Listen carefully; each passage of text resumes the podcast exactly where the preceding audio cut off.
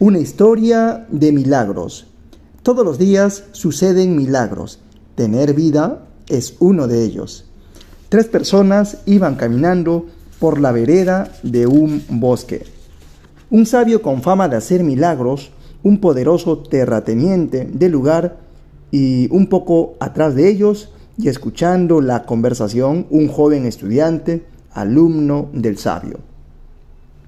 Fue entonces cuando el poderoso, dirigiéndose al sabio, dijo: «Me han dicho en el pueblo que eres una persona muy poderosa y que inclusive puedes hacer milagros. Soy una persona vieja y cansada. ¿Cómo crees que yo podría hacer milagros?» Respondió: «Me han dicho que sanas a los enfermos, haces ver a los ciegos y vuelves cuerdos a los locos. Esos milagros solo los puede hacer alguien muy poderoso». ¿Te referías a eso?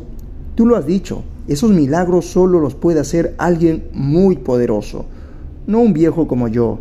Esos milagros lo hace Dios. Yo solo pido se conceda un favor para el enfermo o para el ciego. Y todo el que tenga la fe suficiente en Dios puede hacer lo mismo. Yo quiero tener la misma fe para poder realizar los milagros que tú haces. Muéstrame un milagro para poder creer en tu Dios. Ante la insistencia de aquel hombre poderoso, el sabio aceptó mostrarle 3 milagros. Y así, con la mirada serena y sin hacer ningún movimiento, le preguntó: «¿Esta mañana volvió a salir el sol?» «Sí, claro que sí». «Pues ahí tienes un milagro, el milagro de la luz». «No, yo quiero ver un verdadero milagro. Oculta el sol, saca agua de una piedra. Mira, hay un conejo herido junto a la vereda, tócalo y sana sus heridas». «¿Quieres un verdadero milagro? ¿No es verdad que tu esposa acaba de dar a luz hace algunos días?» «Sí, fue varón y es mi primogénito». «Ahí tienes el segundo milagro, el milagro de la vida». «Sabio, tú no me entiendes.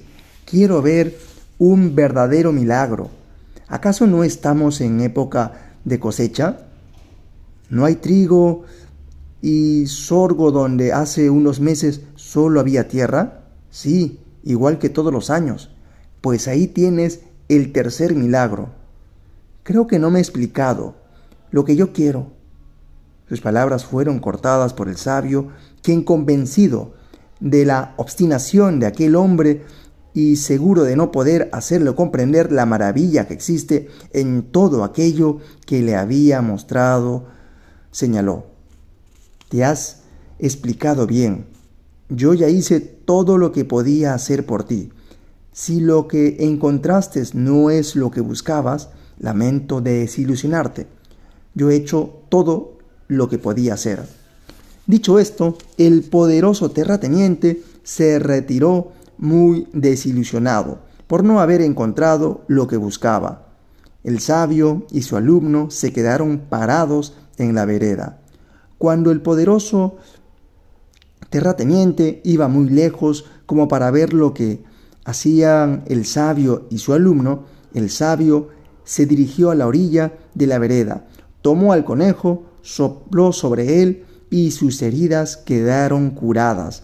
El joven estaba algo desconcertado. «Maestro, te he visto hacer milagros como este casi todos los días. ¿Por qué te negaste a mostrarle uno al caballero? ¿Por qué lo haces ahora que no puede verlo?». Lo que él buscaba no era un milagro, sino un espectáculo. Le mostré 3 milagros y no pudo verlos. Para ser rey primero hay que ser príncipe. Para ser maestro primero hay que ser alumno. No puedes pedir grandes milagros si no has aprendido a valorar los pequeños milagros que se te muestran día a día.